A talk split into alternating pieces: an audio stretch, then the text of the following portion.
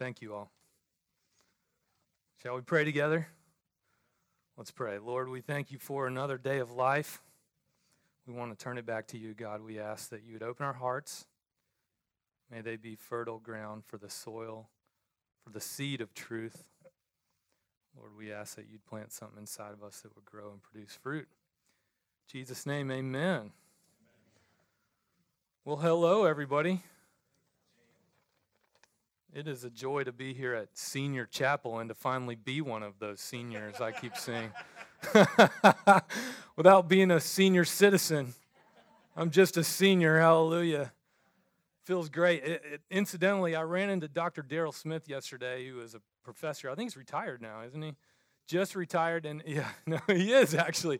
The guy's riding his bike on the road though, and I passed him. I pulled up next to him. I'm like, "That's Daryl Smith right there, riding a brand new bike." And uh, we started chatting and he said, Hey, Tom, you know, congratulations on finishing seminary. He said, You're looking good, looking fast on the bike. I said, Man, I'm not as fast as I used to be. And I said, uh, You know, my seminary journey's been one of give and take.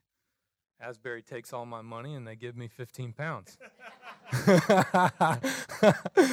oh, that's not really true, though. I think I only gained 10 and had a great scholarship. Praise the Lord.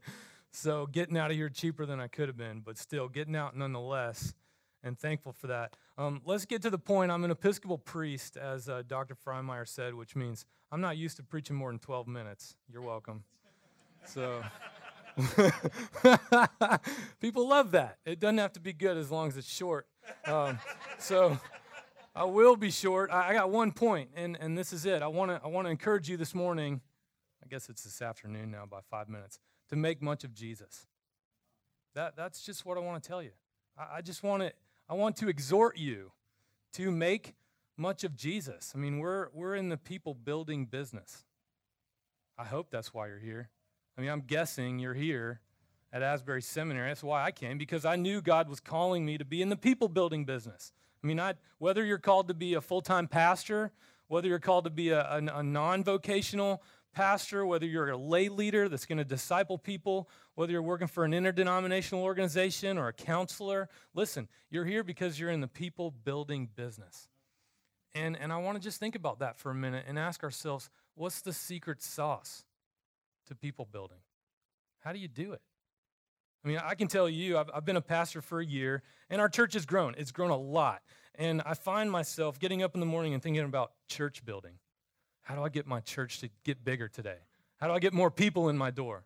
I mean, anybody concerned with that as well? Yeah. Yeah. And and sometimes the Holy Spirit reminds me, look, man, you're not in the church growing business. You're in the people growing business. Why don't you focus on discipling the people that I've sent to you? Focus on growing them and leave the numbers to me. Well, how do we do it? How do we do it? What's the secret sauce? For growing people. And, and I just want to put forward for you that I think the secret sauce of growing people is making much of Jesus. I, I think it's just focusing on the person and the work of Jesus Christ who has done for us what we can't do for ourselves, what we shouldn't have done for ourselves, what He's done as us, for us, with us, making much of Jesus. I mean, how do you get your church to stop acting like idiots. You, I don't have a church like that. Some of you might. Do, you, do, you, do you write a book on how not to be an idiot? No, I think that's helpful, but I think what's most helpful is you make much of Jesus. How do you get somebody to care about holiness? I mean, here we are at a Wesleyan seminary, which has a distinct history in the holiness tradition, and I love that. Well, how do you get somebody to care about it? Well, go back and read your own history. What was it that caused our, uh, you know, John Wesley to begin to understand what it looked like to walk in holiness? It was encountering the Moravians and the assurance of Christ, faith in Christ that they had beyond themselves, not in themselves, but in the work of another, Jesus. His heart was strangely warmed by the book of Romans. Not, not even the book of Romans, but Martin Luther's commentary, his preface to the commentary on Romans. And that book is full of one thing making much of Jesus. And, and here, here's what I'll say to you uh, I, I think that as a church, collectively, not as Methodists, who, by the way, you're all just uh, heretic Episcopalians. I want to let you know. You, you lost your way and you, you came from us, okay? So we'll just take you back and include you in these comments. Uh, I, I think we've just, we've, we've lost our way. And, and you know, preaching in the church be, becomes just a, a moralistic platitude. And oftentimes what we focus on is just doing better and trying harder and behavior modification and sin avoidance. And listen, all those things are good, but what I'm positing towards you this afternoon is that if you really want your church to make progress on sin avoidance, and you really want your people to make progress on behavior modification, then stop talking primarily about behavior modification and turn their eyes off of themselves and put them on to the person and the work of Jesus. Just stay there. Come, oh, you got some Pentecostals. God. Look, there's uh, Kevin Bartle is another Episcopal priest in the room. Look at him; he's freaked out right now. he's like, "What in the world is happening in here?" I know they do this other places. I know. I digress. This is a true story. I'm not kidding you. I've been a pastor for 10, 12 months, and I, I, had someone come into my office just a few weeks ago and asked me if I could talk to the people in church who continually shout amen during the sermons and have them stop because it's distracting I was like, no, I'm going to let you do that, sweetheart. I, I, I, I'm, this is true story. I had one of my key leaders, this person was on our leadership team, come up to me just a few months into the job, and she, literally asked me this. She said, Hey, we got some new people in the church who are sort of singing kind of loud and raising their hands and stuff. She literally asked me if I could make an announcement at the beginning of church on Sunday morning and have them all sit in the back two rows. I'm like, Yeah, you know, we'll put a blue star on their shoulder too. I mean, kidding me? They write books about this stuff. Go watch the History Channel. This never works out well. Jeez. All right. Let's read the passage if you've got your scripture, Philippians chapter 3. Look, let me set this up for you and help you understand what's going on. Philippians chapter 3, Paul's got himself in a mess because he's dealing with an opponent, an opposition group, which, if you just backed up a few verses from what was just read so beautifully, he's dealing with this group of people, this faction of false teachers, whom he's calling the circumcision faction, or the Judaizers, or the circumcision group. And these people, are intent upon getting the entire church in Philippi to be completely wrapped up in introspective self help. I mean, that's what they're doing. The siren song of the circumcision faction, which, if you got your text, look, you'll see him in chapter 3, verse 2. Look what Paul says. He says, Beware the dogs. You know a Jew means business when he starts calling somebody a dog. beware the evil workers. Look, beware of those who mutilate the flesh, for it is we who are the circumcision. These are choice words. He's addressing this opponent who, whose siren song is this do better, try harder, work harder. And, and it's all wrapped up in, in, in some sense, a misunderstanding of what the Jewish law was for, which was never meant for perfection, never meant for earning favor from God. Never. It was meant to collect a community for God's sake and His holiness and His glory. It wasn't meant to earn what can't be earned. But in these people's minds, it had become something to champion. Just do better, try harder, do more, and God will love you more. And in the midst of that, Paul exhorts us to make much of Jesus. That's what he's saying in chapter 3. Listen, stop, get your eyes, and do it again. Get your eyes off yourself and, and take them up, off, and away to the person and work of Jesus, who has done for you what you can't do for yourself, and who gives you what you could never earn. And you participate with him, but you don't earn it without him. All right, look with me in uh, chapter 3, verse 4. Paul's going to tout some accomplishments here. Even though I have reason to, to be confident in the flesh. Look, if anyone else has reason to be confident in the flesh, I have more. And he gives us this laundry list of reasons why he should stand just with the circumcision group and say, Look, I got it going on in and of myself. Just be myopically focused on doing better, trying harder, doing more. Verse 5 circumcised on the eighth day, a member of the people of Israel, of the tribe of Benjamin, a Hebrew born of Hebrews, as to the law, a Pharisee. These are all good things. As to zeal, a persecutor of the church, well, maybe not so much a good thing there. Look what he says about himself. As to righteousness under the law, blameless. I mean, this is not a guy who's just promoting some, you know, antinomian, who cares lifestyle. Oh, just do what you want. God loves you. That's not what he's saying at all. He's saying, look, I had it going on. I was doing all the things that all of us should, in fact, do. But listen, none of them had made it into the category of earning me favor and acceptance from Yahweh. That comes through the person of Jesus. Let's make much of him. That's what Paul's about to tell us. It gets clear. Look in verse 7. Yet, anybody taking uh, Dr. Miller Dr. Russell's IBS classes? It's a contrast here, right? See? I learned something. Thank you. Hallelujah.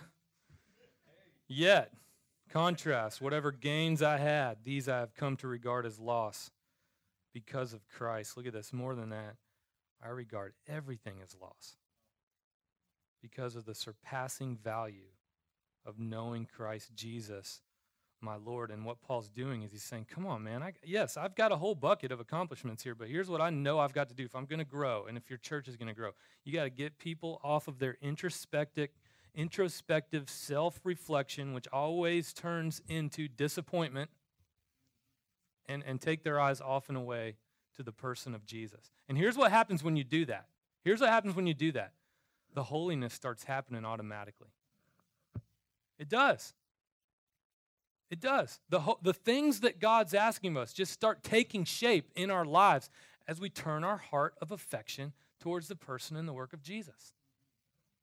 It's weird how that happens. Let's keep reading here. Verse 12, look at this. Not that I've already obtained this or I've already reached the goal, but I press on to make it my own. And look, there's, there's, a, there's, a connect, there's a connective here. Why? Because Christ Jesus has made me his own. Now, that's important. You don't want to miss it. Look what the motivation is for Paul's pressing on. Look what the motivation is for all of his doing, all of his righteous living, all of his obedience, all of his striving in holiness, which is good. What is it? It's the fact that already Jesus has called him to himself and done for him what he can't do for himself. That the things that God's doing in your life, the things that he's doing in the lives of everybody in your church and everyone you're discipling, start with him and his affection for you and his affection for them. And you got to turn somebody's eyes towards that or before long, we all make a case for ourselves that we haven't done what we should have done, that we've never been enough. And you know what? That's true. We've got a champion who is enough. I like you, Pentecostals. Can I pay you just to come do that in my front row?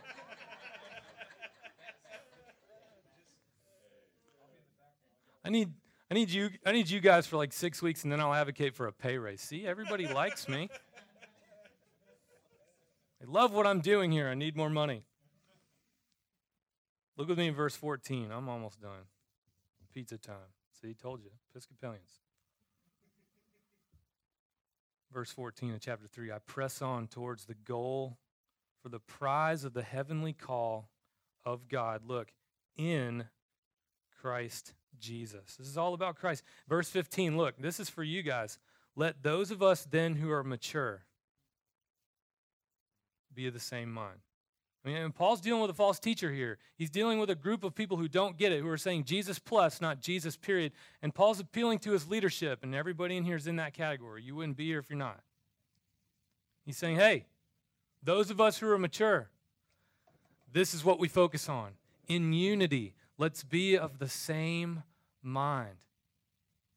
Let's make much of Jesus together. Let's have staff meetings about it. Let's purpose in our heart that if anybody's going to hear anything from us on Sunday morning, they're going to hear this that God loves you because of his goodness, not yours. Now, with that said, get after it.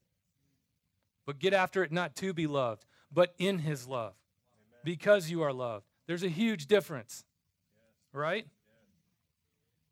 Verse 15 Let those of us then who are mature be of the same mind. Look at verse 16. Look how he ends this little section. Only let us hold fast to what we have attained.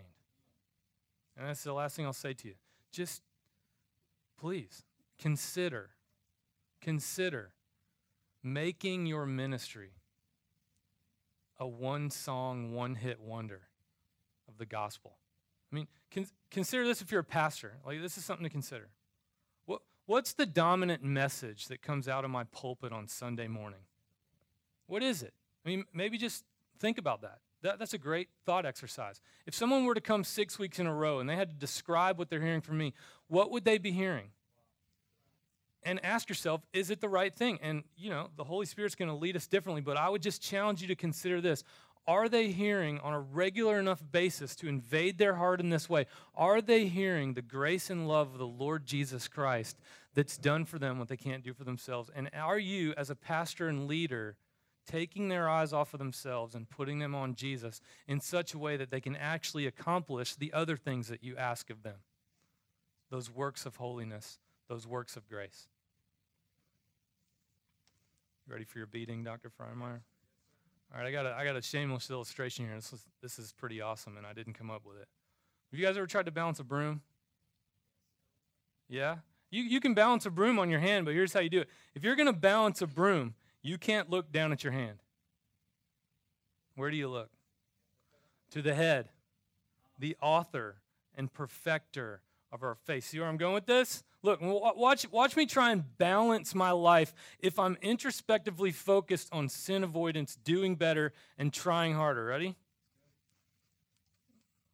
It's really hard.